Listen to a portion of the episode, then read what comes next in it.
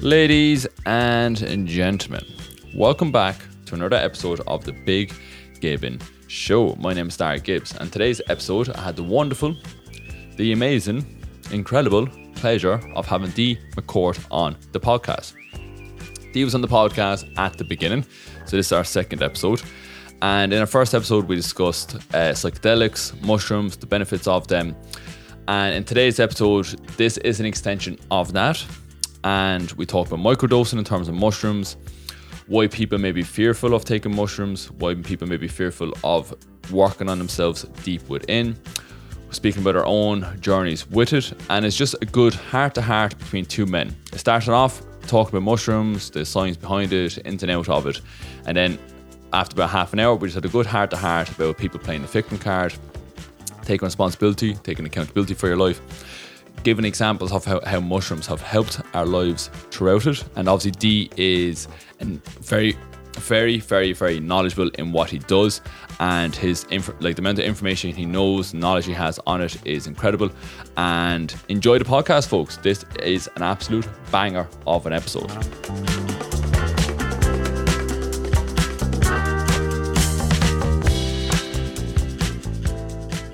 All right, ladies and gentlemen, welcome back to another episode of the Big Game Show. D, what is happening, bro? It's good to have you back on the podcast, man. It's great to be back there. Cheers for having me back. Um, but folks, before we get into it, uh, the last podcast, um, don't know how many people listen to it now, but it's definitely over 200 anyway. Oh, and shit. the the idea of 200 people sitting down and listening to our conversation is pretty awesome. And I say yourself and Lee's one in terms of people reaching out to me, and obviously yourself as well. You obviously you probably got more messages to me, to be honest. Yeah. But in terms of the um, feedback and the questions, and just saying it was an awesome conversation with the first podcast, um, that was awesome. And this is just going to be like an extension of that, guys. Pretty much. The last podcast, I spoke about my mushroom um, experience. Dee spoke about just mushrooms in general, and we're just going to kind of going to, going to elaborate a bit more on it, because something in particular that people are noticing online now is take mushrooms, you're cured, you're not going to be depressed, have anxiety ever, ever again, which is the same thing as my hatred towards like Slimming World skinny coffees is you just try this one thing and boom, you're fixed forever. Um, so yeah, so like, do you want to kind of elaborate a bit on that? Because I know obviously what you do with your work is long term change with people as well. Yeah, yeah. Um, aye, that's that's exactly it's exactly what you were saying there, Dara. Um, and that that's another great analogy of the like kind of comparison. Um, in in your line of work is the you take the skinny coffee and you automatically assume then that you're going to be fixed.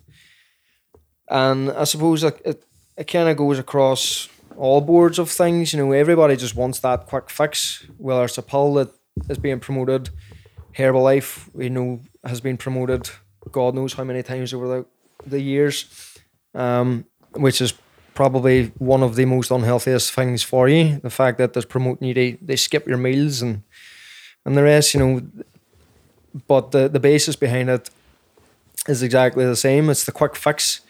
So people are too um too too too busy now selling the quick fix rather than actually helping people. Yeah, it doesn't sound sexy, man. No, not at all. No, and it do, it doesn't even exist. You know, Quick fixes do not exist, and it's the same across any topic or conversation that you want to speak about. You know, but that's exactly what I'm seeing at the minute um, online. Is that there's a lot of toxic promotion with these medicines.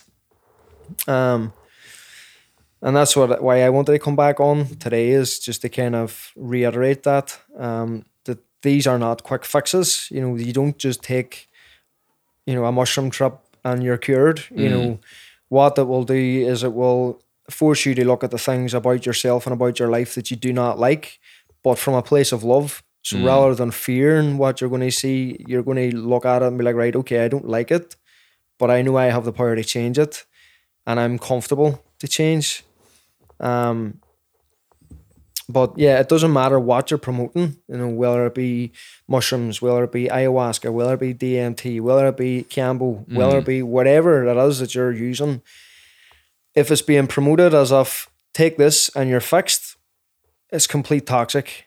And in my mind, it's you're you're no different than a doctor in a doctor's office not doing a proper consultation and just handing somebody a couple antidepressant tablets or anti-anxiety pills and saying there you go take them here and you're you're cured you know the whole reason why I got into this line of work um holistically helping people with natural medicines is to like you said implement a real long-term change or transformation in their lives and long-term change and transformation only starts within you Mm. you know, I, I was uh, was watching a very good um, lecture there.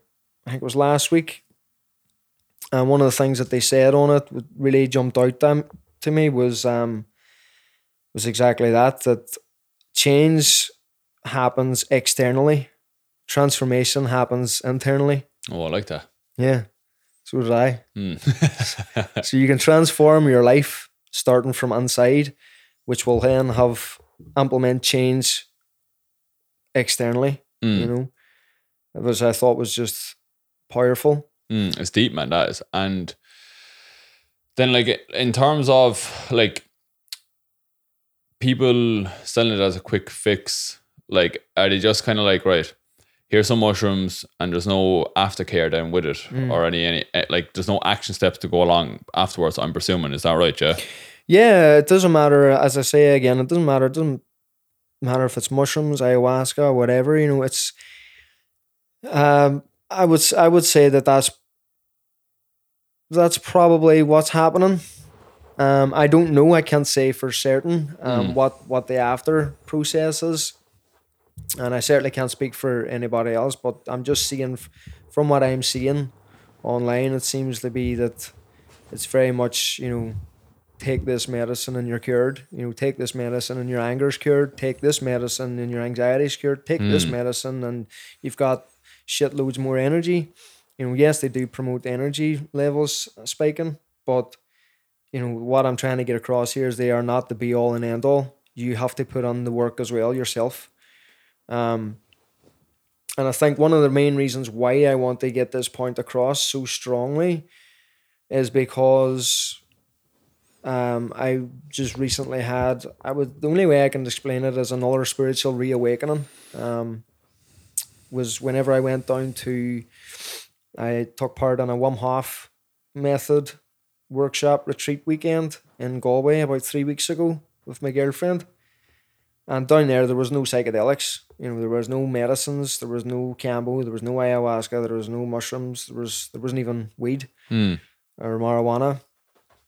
Um, it was just the breath and cold water therapy and being in nature.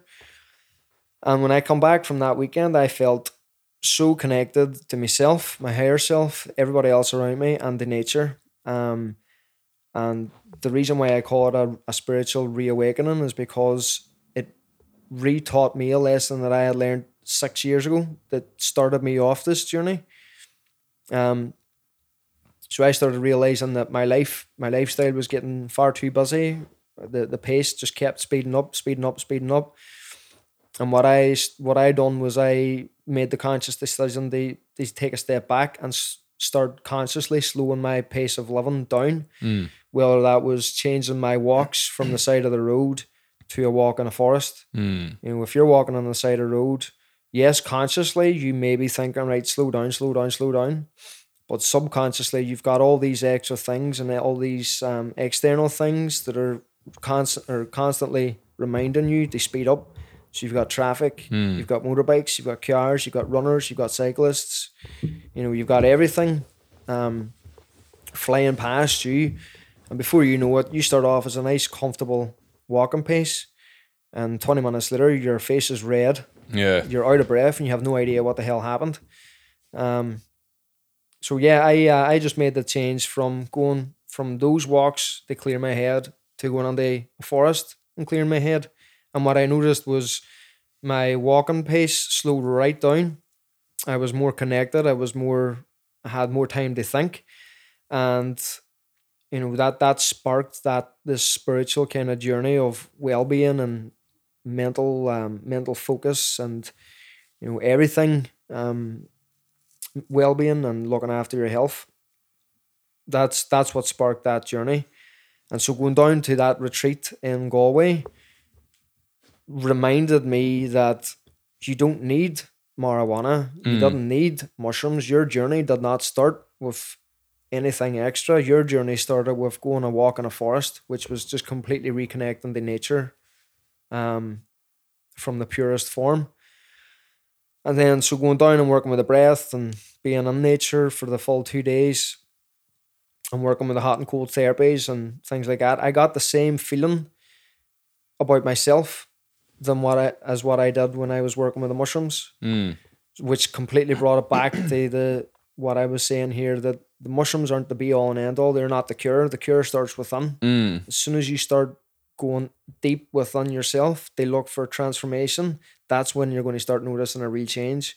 Mm.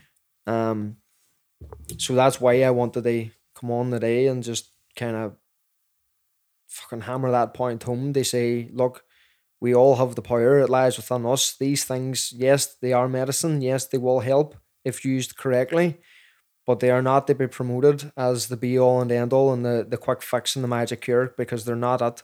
Mm. Um, Yeah, I think I think for people who aren't like I, I think for the, for me like I, like I, I've done mushrooms once in terms of like say where it wasn't for a party if you get me yeah. and the best way to explain it is it's just a key to unlock inside you basically. I said it's probably the, the, easy, the easy easiest analogy i can give. No i'm lucky enough that i'm not afraid to go within and just look within and stuff but Yeah. s- sometimes you need like an external opinion or perspective and i feel mushrooms can give you that. Um but like the time when i done it and when people do it as well there needs to be like some action steps afterwards. It's not like right like before you said to me about doing it you, you said set attentions and stuff for that and i wrote out my thoughts days afterwards. I still obviously write every day but it was solely on that and what i learned from it. And I think what a lot of people, just in general, like you know the way with um, Tinder and Hinge, swipe right, swipe left, whatever it is, and you have Netflix, you can binge. Um, like you know, p- p- what's coming very common today is um, I'm not sure what it's called. You know, the fat loss surgery people get to just get themselves skinnier. They're, Yeah. like they make their stomach smaller.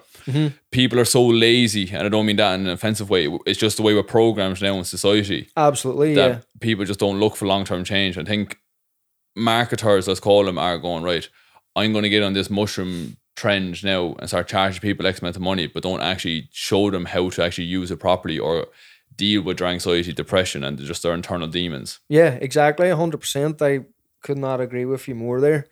Um, and I, you hit the nail on the head there. You know, it's it's what it's what big corporations do, and they have done time and time and time again. They see a trend, they see a fad, and they jump on the bandwagon. They fuck people up, and they don't give them the aftercare. Then and then then people are running around. Then be like, why am I so messed up? Why am why do I feel that- like there's something wrong with me? You know, you've just had half your stomach removed. Mm. That- Yeah. I would say that, and I'm not. I'm not. You know, again, I'm. I don't mean any offense to anybody Mm. here. You know, I'm not. I'm not targeting anybody. I'm just.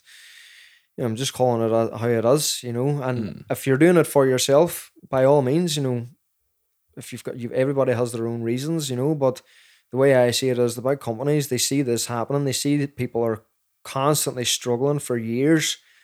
They get the weight off, or they get. I know, get in charge of their own mental health. Mm. And the next thing in, they they come up with some quick, quick fix, sell it to the people. Yeah, numb the pain and shit. Like, Yeah, and end up making them worse. And then as people like myself, then who do have no offer aftercare and do offer, mm. um, you know, integration sessions after they've used the the medicine, that I'm left. My my job is made a lot more harder because I have to rewrite or unravel the damage that they already had themselves, plus the damage that's already been put on top of them from the big companies before I can get anywhere near helping them you know implement a real change long term. Um but yeah, I couldn't agree. I, I completely agree there. You know, the integration process is is one of the under most underlooked parts of the process when you're working with these medicines. You know, what do you mean by integration for people who, who aren't aware? So integrate the integration process would basically be, you know, say for example, you done a, a six hour trip. You Mm. know, you took the the medicine. You had somebody to sit the trip with you. They they looked after you the whole time you were there. If you're lucky, um, some in some cases people just hand them the, the mushrooms and say, "There you go, you know, good luck to you." Now, what happens then if you're on a six hour trip and you see, say for example, a pink fish jumps out of this green lake, uh, is swallowed then by this blue toad, and an orange lion then jumps out of the toad's mouth. You know, to anybody who has no idea what they're working with, they're going to be looking at that, be like, "Ah, it was good crack. Yeah, I seen some fucked up shit." Yeah, yeah, yeah. Um, but I have no idea what the fuck it means, and I was good crack and all, but these things they're not they're not for me. Mm. Whereas somebody who knows the, the medicine and knows how to work with them, for example, if somebody was to come to me and say say all that, I'd be looking at it being like, right, okay, pink fish, right? Pink is the uh, color for the you know the pine, can be related to the color of the pineal gland chakra, pink indigo. Blue frog, blue is the the throat chakra. Um, the green lake, the green is the heart chakra, and the orange, the orange is the sacral chakra. So automatically, I can com- make complete sense of what they've Mm. just seen. I there's nothing to do with maybe some other hidden meanings behind the actual animals themselves, but straight off the bat, I'm looking at that thinking, right, okay, there's four chakras there that the the medicine has told you that are completely out of balance. Mm. Now, what we've got to do is look under these chakras. How do we balance these? The the throat chakra, for example, could be voicing how you feel a wee bit more.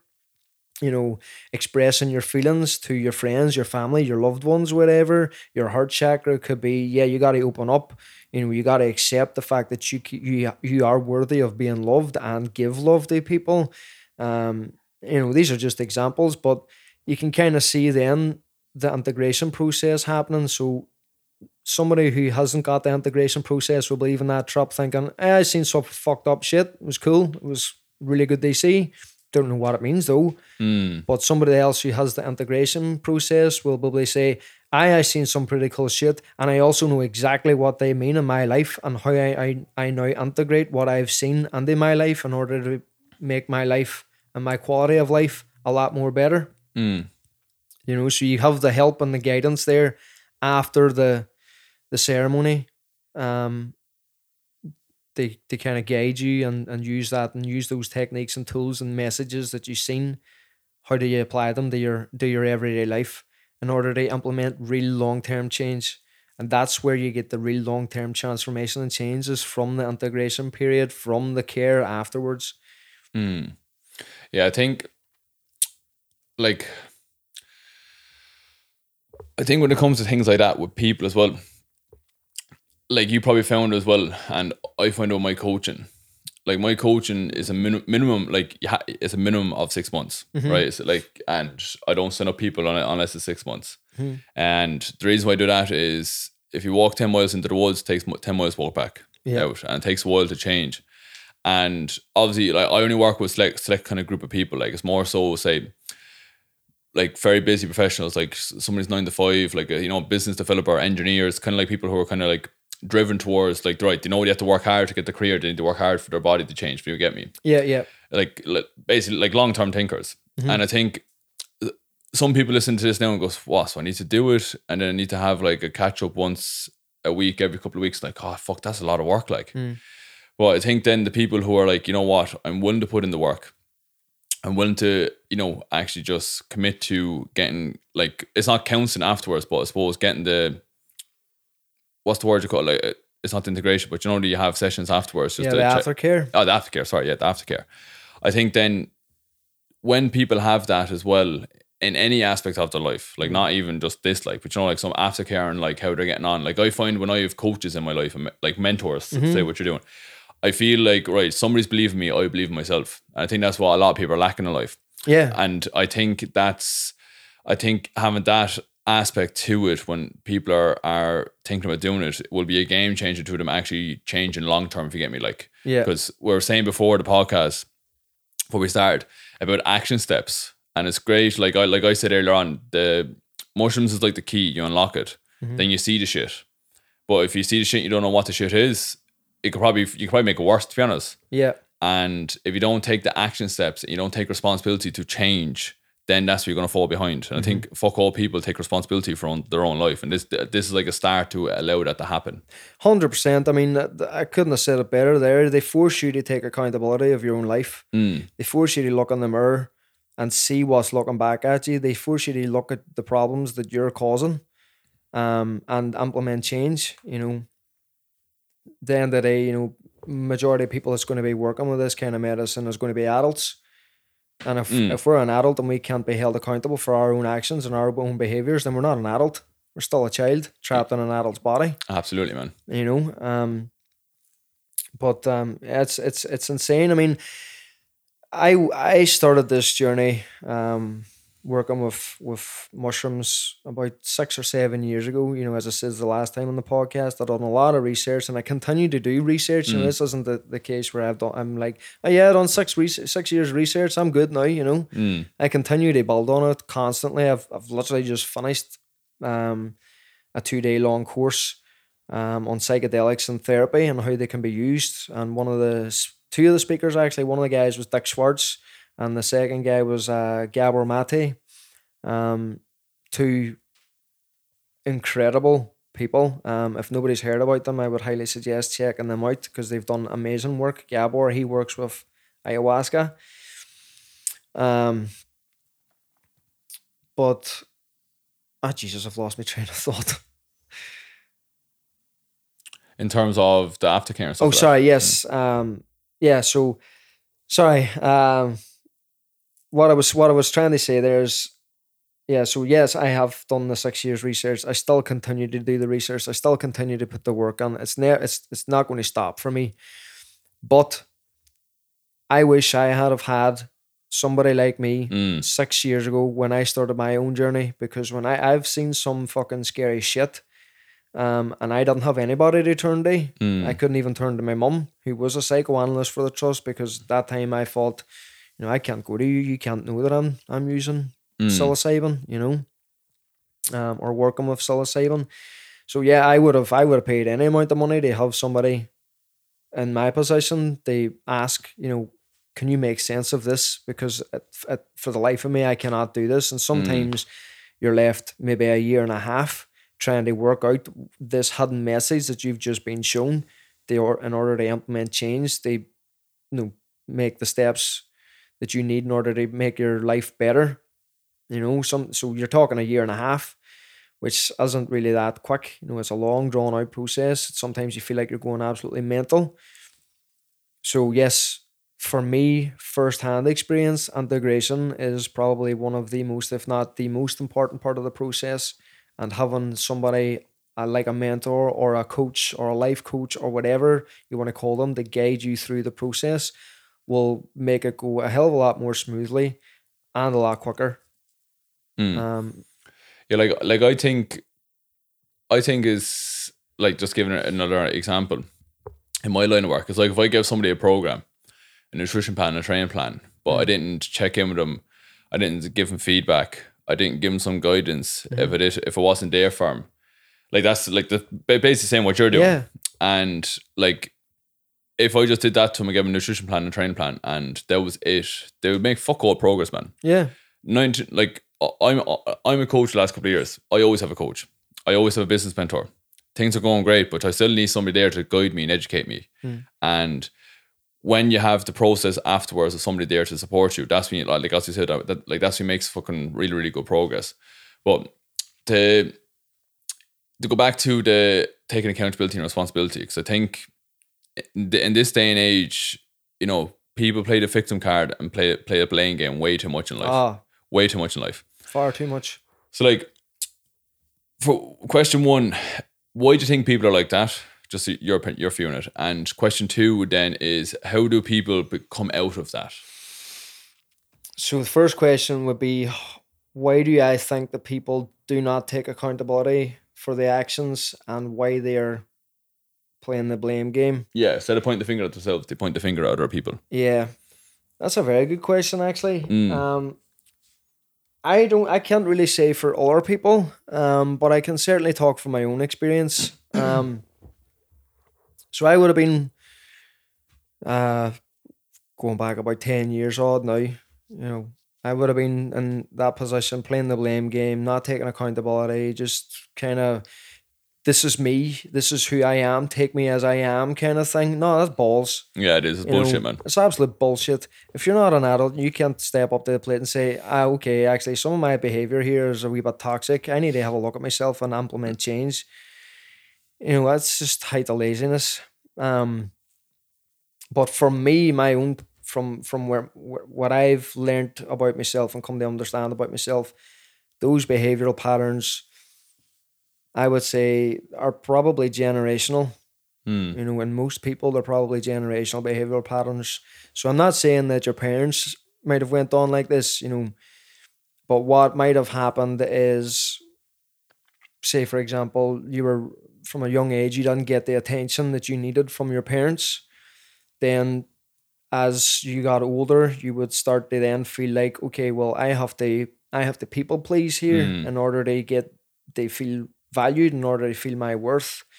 Um, and when you people please, you expect everybody else to treat you the same way that you're treating everybody else.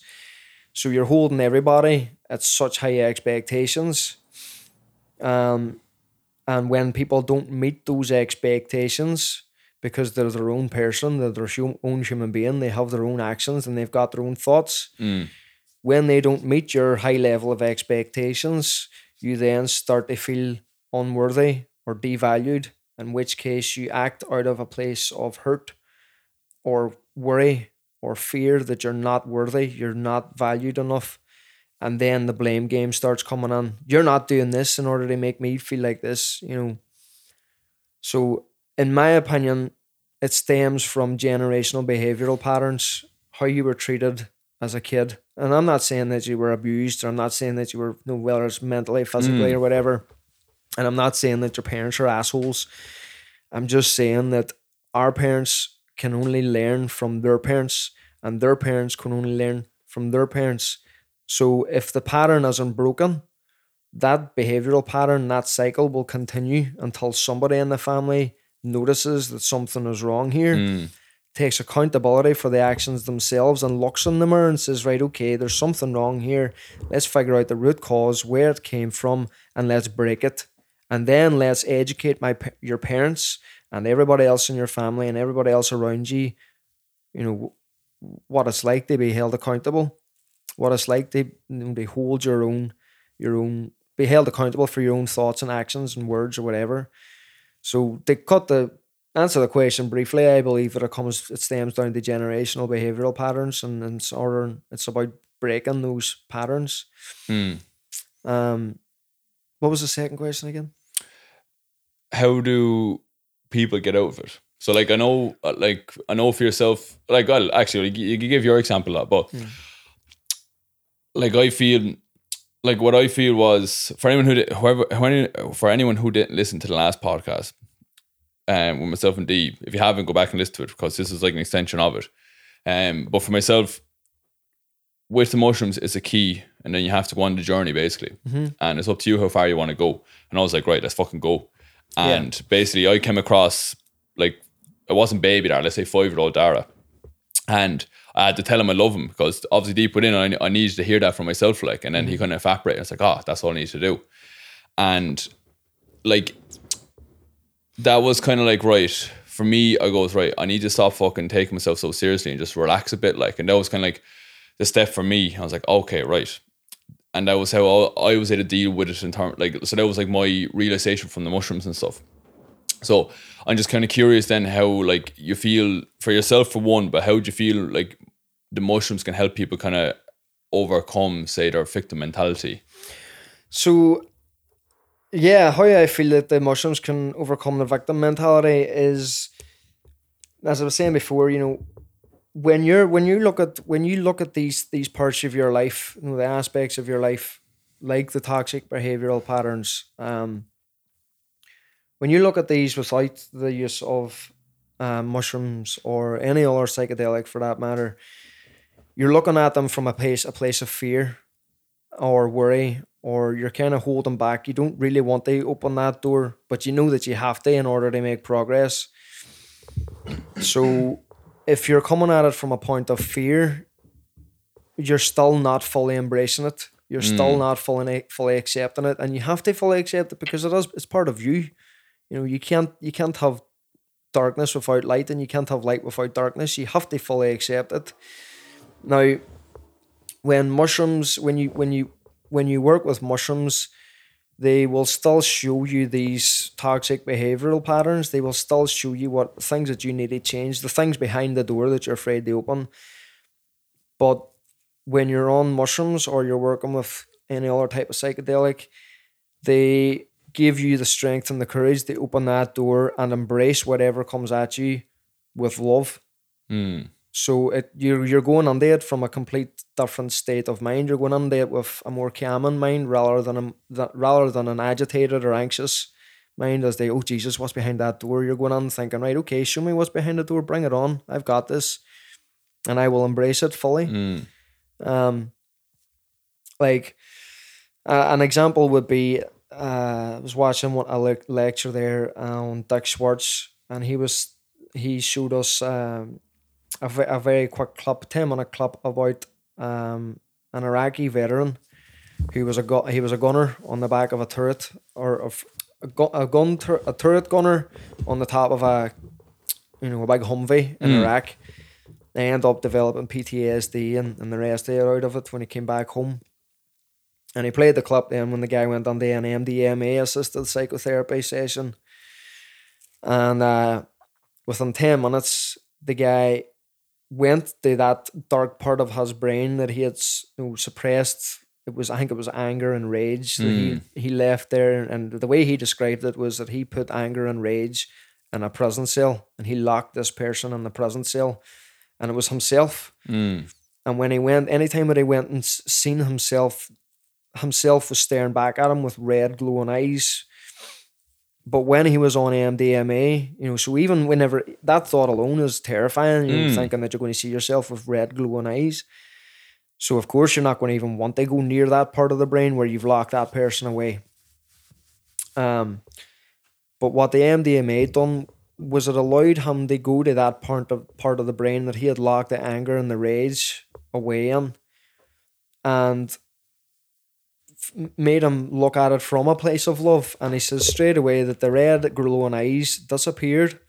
He opened the prison cell gate, went under the cell, and hugged the anger and rage. Yeah. And straight away, the eyes just stopped glowing red and just looked back at him. And it was him looking back at himself.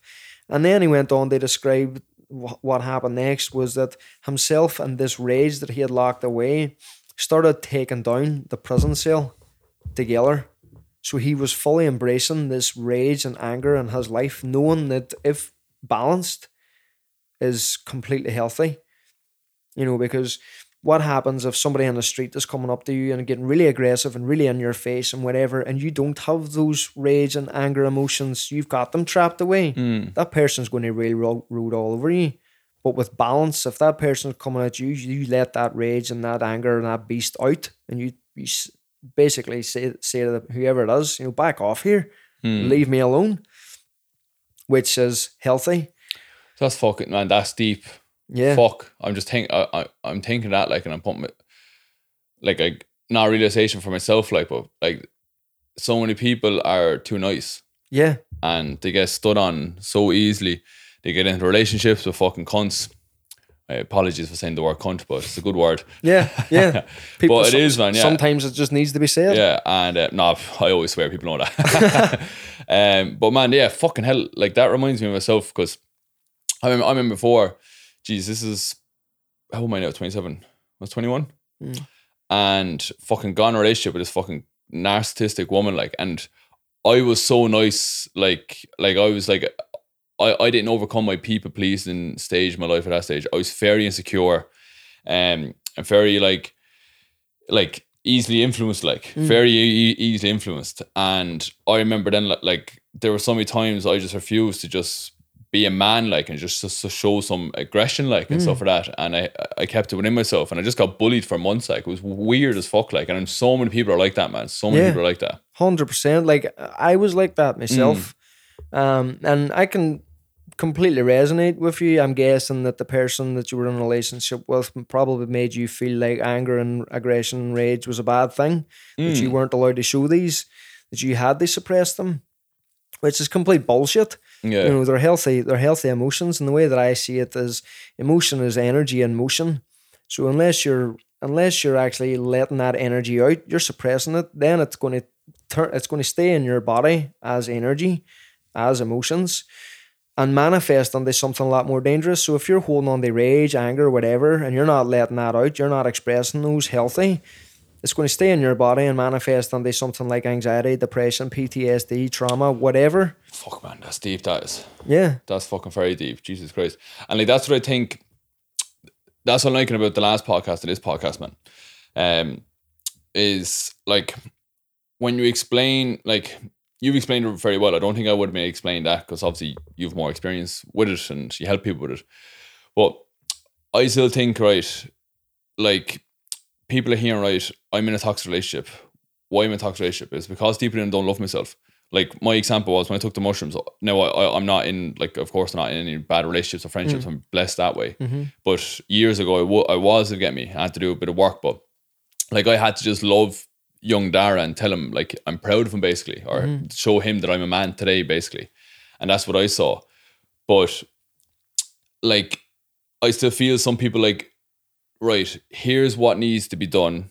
If you go mm-hmm. do the work, it can be done, and I still think people are just fearful of, geez, I'm afraid to deal with my shit, mm. and you know like, it's trying to get the balance there. Like what I was talking about earlier on, like h- how do you get somebody from like just being scared shitless of figuring out their own shit? For me, like I love figuring out what's fucked up with me. I love it. Mm. Like I'm I'm obsessed with it because it makes me a better person. Yeah, I'm I'm exactly the same. Well, some other people are like, like I, I spoke to some of my friends and I, I explained to them like, like obviously it's been life changing. Like I said, like it's literally changed my life in ways. I, and I explained to them that like, fuck, like I, I just don't want to go down that rabbit hole with it myself. Mm. And like, obviously it's their own decision, but I wonder how you get people to go from being fearful of like feeling short term pain but for long term happiness. It's probably the best way to explain it, I think. Yeah, well, I mean, the the key word there that you just mentioned, from from in my opinion, is fear. Mm. You know, it's the same way we talked about in the last podcast about how do you get people to stop fearing mushrooms. Mm. Educate yourself on it. Yeah, So exactly. educate yourself on yourself. Why do you feel like this? Why are you afraid? You know, get curious with it. Um, and I mean, at the end of the day, if somebody's going to turn around and say, you know, I want to be a better person, but I'm not willing to do put the work in, then you're going to stay that same person. You're not. You're never going to change. yeah. You know. So rather than fearing it, get curious with it, and say first and foremost, what you get, what you got to learn how to do is forgive yourself, because if you're if you're if you're going to start looking deep within yourself, you're going to see a lot of fucking problems within yourself. Um, they're going to come to the surface, and these are things that you have to deal with. You can't put these on onto anybody else. So yes, you know if you've got nobody else to blame but yourself, then uh, it's going to be scary shit. But it's not about blaming yourself. It's about looking at it, understanding that you had no idea what you were doing, and then forgive yourself and move on that way, full of love, rather than looking at it from a point of fear. You know, if that if that makes any sense. No, abs- absolutely, man, absolutely. And I think, like, it's a, it's a tough one, man, because it's so easy for me to say, um, like I'm obsessed with self growth and just like within myself, like, and like. Obviously, you have to be empathetic towards other people because some other people just don't give a fuck. They're just happy enough, just kind of going through life, and like if that if that's what they're happy with, by all means, go for it.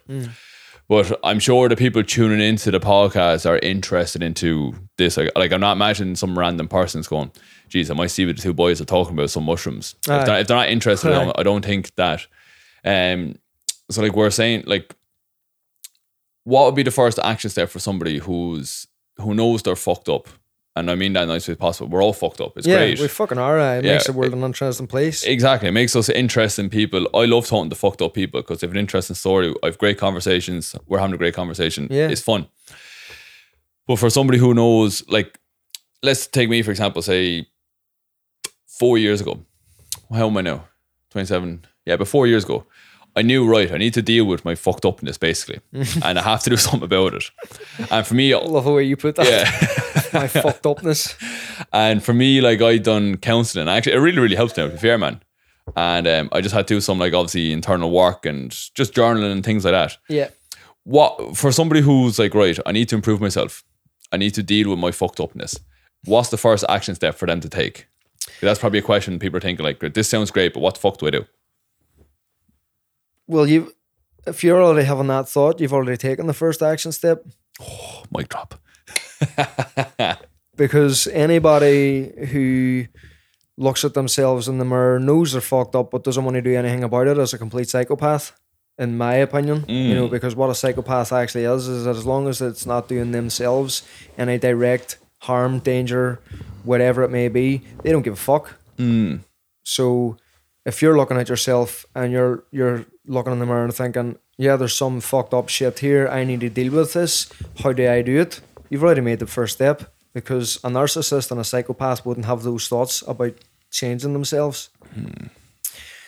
The second step of action, what I would suggest is look at how you want to look at the look at the path that you want to go down, whether that's CBT therapy, whether that's counselling, whether it's going and seeing a psychologist, whether it is going on antidepressants, whatever it may be, um, or whether it's going and finding yourself a mentor, life coach, shaman, whatever you want to work with, find somebody who's already done it and ask them for help.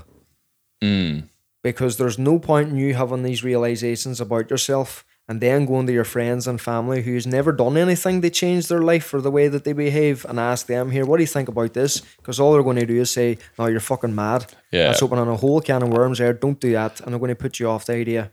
Asking your family for advice, man, is the worst thing to do. Yeah. It really is, man. Because even even even right, if they're they're supportive towards you, like my mother's very supportive. Like I love my mother. Yeah. Um, she was, she's- she was mine's a love but like she's um she's uh, like your mother and will naturally just want to protect you, like Mm. and just say like no, like she, they don't want to put you into a, a position where you potentially hurt yourself. Mm-hmm. Um. So yeah, like fuck yeah, family just no, no, man. Like I, I remember man when I set up my business first. Mm. Told my parents, told my friends, everything like, and or no, sorry, when I not when I started my business, when I decided to leave my job, Mm. so I didn't have a business this stage, and everybody except two people told me I'm fucking nuts, and one of them was a business owner. anyway, hint, hint, go to somebody like Dee said who has done something, that- something you've done, done already, and one of them was uh, one of my best friends, Damien. Everyone else said I'm fucking bonkers, basically. And yeah, so yeah, just sorry for kind of obviously cutting in the middle of your day, No, but no, yeah, that's the big one there, I think. Yeah, yeah. Oh, you're fine. Um, that's it's it's great that you actually added on to that as well too. But I th- I think that would be one of the best steps that you could take. You know, um, it took me a long time to figure it out.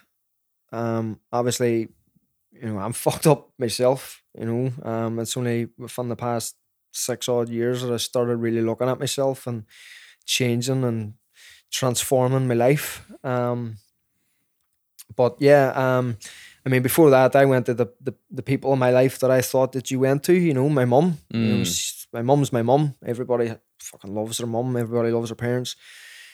But she was also a psychoanalyst for the trust for twenty five years. So I thought, if I'm fucked up, there's nobody per- no, be- no better person to go to here than my own mum, who Mm. works in this field, who's a professional in it, who can advise me who to go and speak to. So yeah, I went to her, was put on to C- or countless amount of CBT, cognitive behavioral therapists. Um, and I'm not saying again f- uh, in the last podcast, I'm not saying that it doesn't work for me. It just doesn't work because at that time in my life, I was only 15. I didn't even know the path that I wanted to go down. Hmm. I didn't even know the path that I needed to go down. I was just went and asked for help and was put on this path, which is the mainstream path. Now that doesn't work for me, in which case left me worse because after going through years of CBT therapy, to the people that my mum had recommended from working with them and, and her line of work, and it doesn't work. You're, I was left at a point in my life being like, you know, what do I do now? Mm. I went to the person I trusted the most, who's got the most experience that I know, and it still doesn't work. What do I do? Am I going to have to love my the rest of my life? Is this the quality of my life for the rest of my life? You know, I didn't know. Um, and it was only I'm not even going to say coincidence because working with psychedelics, you understand that there's no such thing as coincidences, but synchronicities led me to an old childhood friend that sparked my interest and information in working with these. So again, like you did, I went to somebody who had already done it, asked them for their advice, and six years later, here I am on a podcast with you. Mm. You know. Um, so yeah, going to somebody who's already done it and asking them is is probably the best second step that you could take. Yeah, I think I think it's important for a lot of people as well, man, to realize that, like you said there, like just like you can't have light without dark, and you can't have dark without lightness or light, I should say. Mm. And I think people feel right, like especially like when somebody doesn't believe in you or you don't have support, man, because we're social animals, basically. Mm. It kills you. Oh, it does. And I feel like obviously, like a lot of people aren't showing proper love and appreciation throughout their life, and they realize this is just it. Where Mm. realistically, it's not. It's just your car. It's just your current circumstance has led you to this path, Mhm. unfortunately. And like I think what these getting at there as well, like, or what we're gonna later on, people looking for boom short term change. yeah. But what Dee explained there was a six year journey, and this is just kind of like like level two Dee's at or level three. You know, Mm. like you you you done the process, you're working on it now. You're building Yeah. um a platform to help people, I suppose, and Yeah. then another level come on top of that. And I think like I think it's realizing right. One, take responsibility, get your head out your ass, fucking like take control of your life. And the second one is um when you start taking action steps and realizing right, I can do this. Not in a week's time, not in a month's time, not even a fuck. You will obviously see difference in a year. Don't get me wrong, but you know, one, three, five years time, and you're like, "Fuck me." You look back, like when I look back to me a year ago, I wet myself laughing. I goes, "Fuck me," I was a cringy bastard. Like, Mm. and it's a good thing to be like that. Like, Yeah. if you're not cringing at yourself a year or two years ago, you're doing something wrong in your personal development. And I think it's just realizing, right, I am fucked up, but I can get better. Mm. And I think I heard David Goggins say this years ago, man. Like this, he maybe ran a marathon. Like, probably not the best example to give, but Mm. um, he said everyone's fucked up. It's just some people are better at hiding it than others, Mm. and that stuck with me. Like I heard that about five years ago, and I, I say it all the time. I think you realize, right, you're fucked up, I'm fucked up. Uh, we're all fucked up. It's okay. It's normal. I think it's just normalizing your weirdness Yeah. and be and accepting it and using it as fuel rather than fucking negative energy. Yeah. Um, what I would say, just touching on that very quickly, is it's a very good analogy. We're all fucked up, but some people are a lot better off hiding it than others.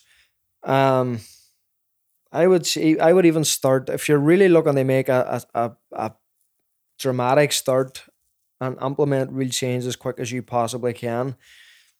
Be careful about the words that you're saying. Mm, 100% agree so with that. rather than say, thinking to yourself, "I'm fucked up," something wrong with me, Mm, you know, think to yourself, I'm healing. yeah, I, I absolutely agree with that, man. I'm healing. Everybody else around me is healing from something in their life. Mm. So it's okay. We'll all heal together. Mm, And it takes the negative spin on being fucked up in a yeah, way. especially what you're saying. I am like like the words come after that. You, you, I, I'm so, in the gym I work in and with my own clients.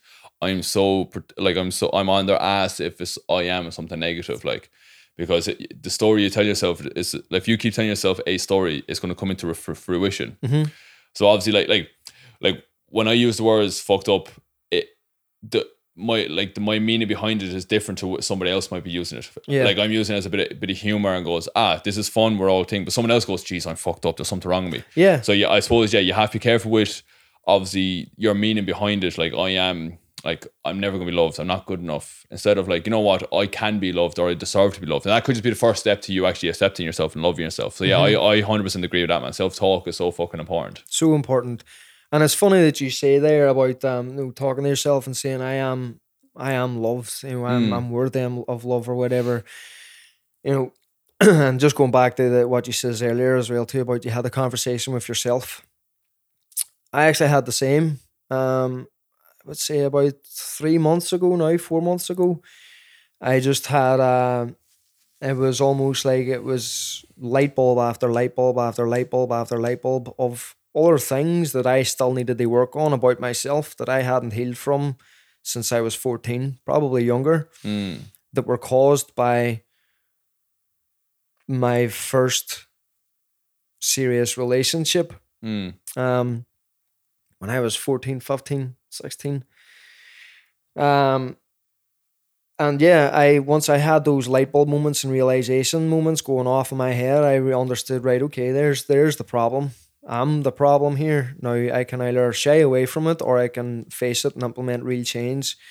Um, now yeah, the way I seen it is I had I had two options, two outcomes here. I could run away from it and just say, This is me, accept me for who I am. right? In which case, I was losing my girlfriend. Mm. I was also losing the family that I have, you Mm. know. Um, because eventually, if I had a kept going down that toxic behavioral pattern, I would have pushed them away Mm. and I would have had nobody else to blame but myself. Mm. Instead, what I done was I took a look at myself and says, Right, okay, you be shit, you fucked up here, you gotta fix it Mm. implement the change in your life in order to make a you know, a better quality of living, in order to save the relationship, in order to save your you know, your family. Um, I'm not saying it as a fucking massive dramatic thing here, you know, but those are the two steps that I the two paths that I could see, two outcomes that I could see happening. So what I done was um once I seen the light, the light bulbs, um again, you can't have darkness without light. You can't have light without darkness. You know, Mm. I didn't know there was darkness there until the light was shone on it. Mm. Um, but as soon as it was, I had the option: do I change it or do I stick with what I already know? So I made a decision to change it. Um, and how I done that was I, before I went to sleep one night, I before I went, I before I drifted off to sleep, I sat and had a conversation. I went deep within myself, um, and I approached my fifteen-year-old self. Imagined all the surroundings, or my I, I I I could see it clear as day whereabouts I was, and where I was was it would have been on the path the path that I would have taken to walk my girlfriend at the time home. And I stopped him. I looked at him. I shook him. I said, "You know, you are so capable of being loved here. You are so worthy of being loved, and this is why."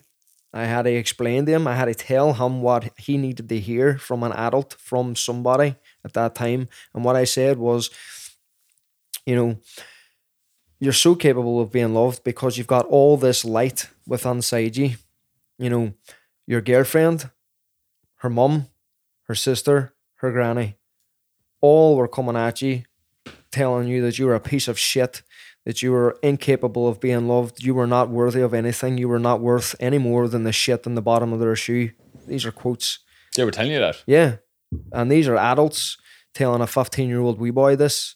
You know, they knew the difference, but they kept on with their toxic behavioral patterns, which then had an implementate or uh, had an impact on me at that time, growing up then thinking and believing these words that I am not Mm. worthy of love, I am not worthy of shit, I will never amount to anything, whatever, you know. So I had to stop him and say, look, you know, even though you're being told all these negative shit things from these harpies who know what they're doing, you've still got nothing but light inside of you that you just want to show everybody love. You want to give everybody the benefit of the doubt and you want to trust everybody because until they do something wrong on you, why would you not trust them? Why would you not love them? Why, you know? So, this is who you are at your core. This is your being. So, you have every right to be loved. Now, I went into that uh, that scenario in my head, understanding I was going to go and see my younger self and talk to him and tell him the things that I that he needed to hear. What I did not what I did not expect to happen was that he spoke back to me, Mm. and what he said was, "Every single thing that you've just told me there now, the fact that you've just said that I've got nothing but light inside me, that if I have nothing but love inside me, and I have nothing but trust and whatever, and I, I give everybody the benefit of the doubt, that is also inside you. That is the reason why so many people in your life love you for who you are.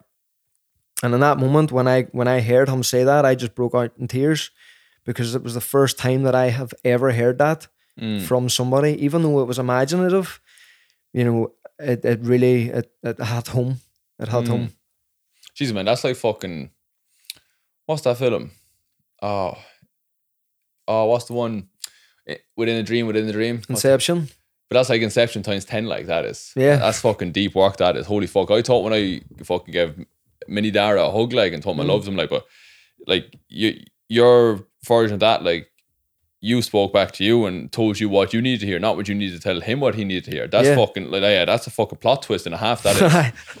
Uh, that's fucking class, man. That's unreal. That's awesome. yeah, I didn't. I didn't expect that to happen myself. Mm. Like, you know, I, as you said, I expected to go and give him a hug, tell him what he needed to Mm. hear. I didn't expect him to yeah, tell yeah. me what I needed to hear. Yeah, that's fucking cheese, man. That's awesome. That is. Like, I think too. What like, like the, I think the like the conversation obviously is, getting deeper, so we're going along. But I think the re- like for people to realize is when you put in the work, and as Dee said, like even myself, like like I will do it more times in the future. Like it, it, like I look at it as like a supplement to improve my life once in a while, like basically Mhm. from for myself. That like that's my own opinion on it, and I think the more work you do, you know, like it's like it's like building a business or building a body yourself. something. You know, you, you keep tipping away, Mhm. you, you knock down a few walls, you climb over a few walls, you get better, and Yeah. whatever. I think this is the same too with. You're probably never going to figure out everything that's wrong with you No, and you're probably not never going to heal from everything. But th- that doesn't mean you can't start making positive changes. Like for me, like I feel I feel since I took the mushroom at the start of the year, I've kind of I transformed from a boy into a man. Mm-hmm. Like like my responsibility is now like right, I want to build a family. I want to. I'm a provider. I'm a man. You know, I'm a person who's making impact on people's lives. Where before I was just kind of going with the flow, like. And Yeah. now now like I'm stepping the role as like right, I- I'm Dara Gibbs, a man now, not a boy. And for me, then like because I like I've been tipping away and getting better and slowly progressing. Like if I wasn't laying down block after block after block for an extended period of time, I would never get to this stage. And I think people are kind of afraid to start laying the first block because like I may not have all the answers or understand all the answers, but the like what was that three months ago you said yeah, about that three was. months ago. Yeah, like that's a fucking massive transformation for yourself Mm. and that's going to and for me then to go back to the becoming a man part and be a fighter i now take responsibility for my own actions but by me getting better the people in my life get better Mhm. and I don't know when that when i when that came when that realization came about but i think when you put the people you love ahead of yourself not in a toxic way that you know you're going to fuck up your own energy but in a way that right if i keep improving as a person I get to be a better person for them. They get the best version of myself. And I think that's some serious energy. Remember, we are saying what step to take or why people are fearful. I think when you take your energy or your reason why away from improving you, if you take a reason from, I want to improve myself to become a better person for my wife or whoever, I think that's fucking really deep energy because that's my motive at the minute, man. With everything I do is around Gemma and my life and my like the, my future family, like that. Yeah. This is all my energy towards this. This is why I do everything I do. Like, Yeah, no, abs- absolutely. Um, completely agree with you on that one. That's actually what what led me to start my own journey was how do I become the best version of myself for myself. mm, Um, and it made it forced me to actually have have a look at myself. Um, what I had what I'd found as well too. Um, just going back to the blame game mm, when you are when you when you become more comfortable at looking at yourself and taking accountability for your actions and things like that i don't know what it is but you, you almost feel like you're you're it's a wee bit more comfortable to hold other people accountable for their actions because if i wasn't going to make the changes or implement the changes in my life um and hold being be held accountable for my own actions but I was running around telling everybody else where they were going wrong, yeah. that'd make me a hypocrite, you know. But if I'm starting with myself and I'm, I'm implementing change and accountability in my own life, then I have every right to holds another adult accountable for their shit behavioral patterns without it being a blame game. Mm. You know, because if that other adult is also putting the work in and being held accountable, there, if you're going to them and saying no, not as an attack, but just saying here, you know what you done was a bit fucked up. Mm. You know, can you not see that? Rather than them thinking coming at you as an attack, they'll be thinking, all right, okay, I suppose it was a wee bit out of the blue or a wee bit out or no, wrong or whatever it may, whatever it was. Thanks for pointing it out. I'll, I'll, I'll implement the change in order so that it doesn't happen again or Mm. whatever it may be. So the blame game, as soon as two people are start taking accountability for their actions, the blame game starts to disappear, and Mm. it just becomes a conversation. Yeah, like uh, like uh, I find that man, obviously like you know for past relationships, I know I know for myself from past relationships. Mm. When you do that, man, like a relationship is supposed to be your partnership. Mm. It's two people fucking laying a brick together and building a future together. And so many people, so many people are fucking in bad relationships, man. It's fucking like like it's actually like not to go down fucking a different route, like, but like the the traditional way, you know, like like because like just like like women work not women working more, but you know, like you see a lot of like the feminist movement saying like we don't need men, Mm. and then men are saying like women are saying men are trash, w- men are saying women are all the same. You know, like it's just that thing, and I was like, no, you have to you have to you have it the wrong way around. Yeah. You're you're the issue. Yeah, exactly. You're the issue here. Like like men saying women are fucking this and women saying this and that.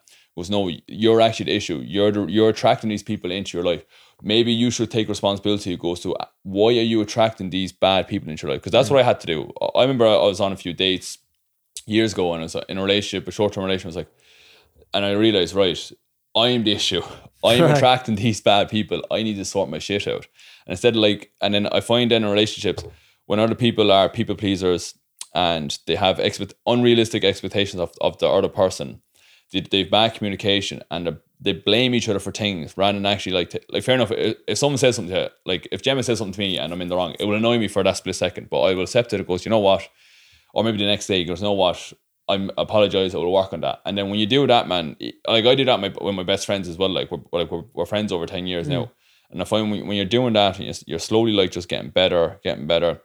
You're improving yourself, and the relationship gets better. And then instead of it being like like most relationships, blame this, blame this, and then before you know it, it's three years later, and it's this sunk cost fallacy. I think that's how you say it, where people invest so much time into something, and even though they hate it, they're staying in it because they invested so much time into it. And it's like um, if you put a frog into boiling water, he'll jump out or she'll jump out. But if you put it into cold water and slowly boil it, it'll die. And I think that's what so many people are stuck within. I think that's when you play the blame game, you're slowly just fucking your life up. Yeah, And when you take responsibility, then you can see, all right, I can get better and things will get better. yeah, it's absolutely. I mean, and that, that's what brings it back to the start of the conversation, where Mm. the change and the transformation starts Yeah. within you. You know, in all aspects of your life.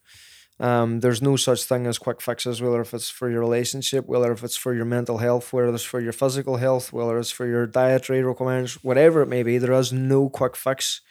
Um, and the sooner the people start accepting that and put the work on, then the quicker they'll actually fix the problems. Mm. You know, we play on words there for you folks. Um, but it's it's so true. You know, um, that's what I love about about myself and Molly is that Mm. if we have a disagreement, I you know it can get heated sometimes. It's never a case That's normal of though, man. Like I Yeah. said, rage and anger and stuff like that, the normal emotion type doesn't mean you have to fucking overcome you. exactly. You don't have to suppress them. You know, Mm. you and again that they don't have to overcome you. Mm. You're allowed to feel angry. You're allowed to feel hurt. But it's how you react to those emotions is what's going to make you who you are. Mm. Um, but yeah, that's what that's one of the things I love about myself and Molly as well too is that you know a- any disagreement that we have, it's a learning curve. It's a Mm. learning curve uh, either about each other or ourselves or whatever, and it's always like, like exactly that. You know, how do I improve? If say for example Molly was coming at me and coming to me and saying that something had bothered her, upset her, whatever, I wouldn't be thinking it. Oh, she's trying to fucking control me. She's trying to control this relationship. She's the fucking problem. Blah, blah, blah where usually people are, I would be looking at her and be like, right, okay, it's not her versus me here. It's me and her versus a relationship.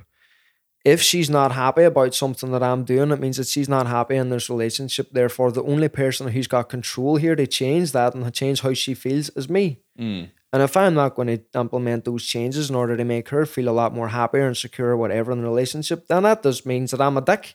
Mm. Plain and simple. Yeah, exactly, man. Hundred percent agree with you there. Hundred percent agree with you there. Um, yeah, like I want like before we finish the podcast, I want to ask you about microdosing. Yeah. But like like just to kind of like the because it went from mushrooms to having a half an hour just deep conversation. hi, hi. Literally, yeah, we- like yeah. um, but yeah, just to summarize that, folks.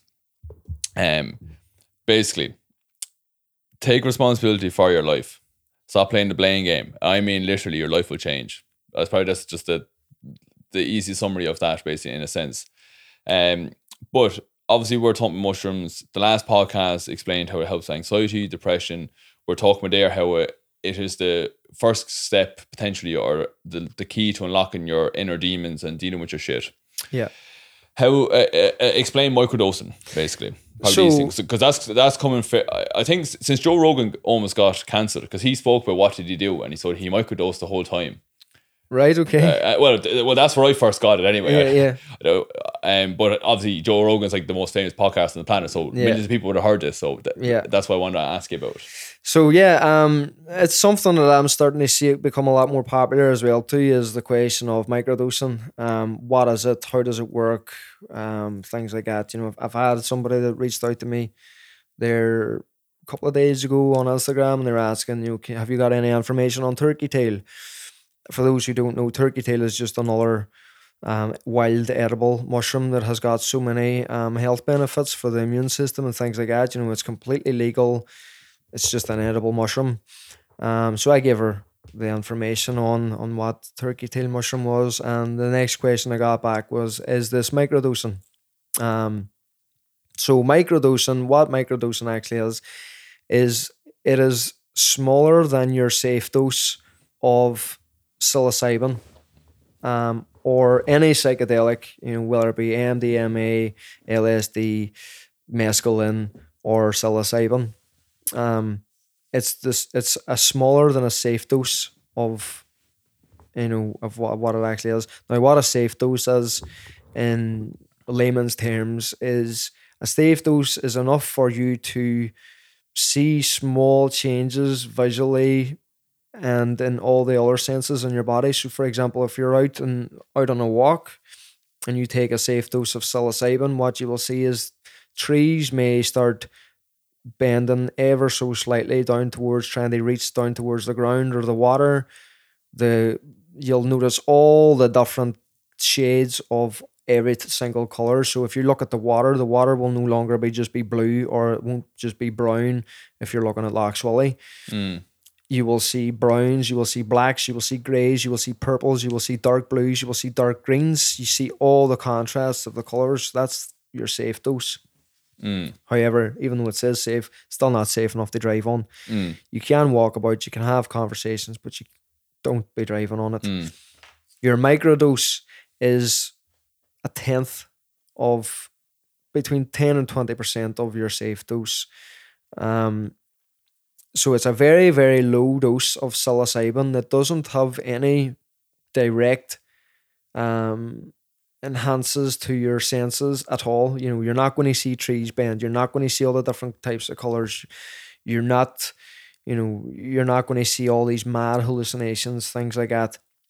What it does is it sharpens the mind, focuses the mind, makes you become a lot more creative, um, relaxes the body. It actually is used to treat and cure anxiety, depression, PTSD as well too, but over a longer period of Mm. time. It means that you can take your your your microdose in the morning, get up, have your your coffee, your breakfast, your morning routine, and then drive to work and do a full hmm. day of work. But what it does is because you're not going to feel these instantaneously, what you might find maybe not after the first day, but definitely after the first four after the fourth day, for example. Four days in, what you'll find is you'll be looking you you get you'll get up in the morning, go about your morning routine, go on to work, finish whatever you do in work, go to the gym, come back from the gym, get your dinner sorted, feed the kids, whatever. You sit down then at night and you then will be able to reflect back on the day that you've just had and think, fuck, I don't feel stressed at all in the slightest. I have hmm. smashed this day without any feelings of stress. Got completely creative with it. I actually really enjoyed it. I've got more motivation. I've got more drive. I'm feeling more creative, and I actually want to do something different this evening rather than sit down in front of the sofa. Yeah, yeah. Um, and those effects continue as the the microdosing course goes on. Um, and by the end of the month, you'll notice that you're a completely different person. You know, you'll notice that you've got a lot more creativity. The feelings of anxiety, depression, PTSD, stress will severely have subsided. Um, feelings of happiness will be through the roof. Drive, motivation, sex drive through the roof. Creativity, as I say, through the roof. Um, and yeah, you'll just you'll you'll feel like you'll feel like a completely different person. Along with all those things, it, by the end of that month, you will also be able to start looking at the darker parts of yourself with a bit more comfort rather than fear. You know, Mm. going back to what could be a good place for somebody to start. a very well. good place yeah, to, yeah. for somebody actually- to start. I'm sure obviously people listening know like oh I- like that's actually a place to start for uh just for the guys listening as well um obviously most people will probably see the get hear of the podcast from Instagram anyway but Mhm. um I will have these Instagram um attached to the bio of this so you can just click and message to you basically Yeah. because I know obviously you got messages the last time from it I was flat out getting them. It was great. It was great. Um, but yeah, so in ter- yeah, so like in terms of the microdosing, like how like it- like you're on and like so like five days on, a few days off, and you do that for ages, or do you do like a month like often after that, or how does it work? So what what I advise people is if they're going to start working with microdosing is the Stamets method, um, which is four days on, three days off, um, and you you repeat that process for a month. Now at the end of the month, this is just my advice.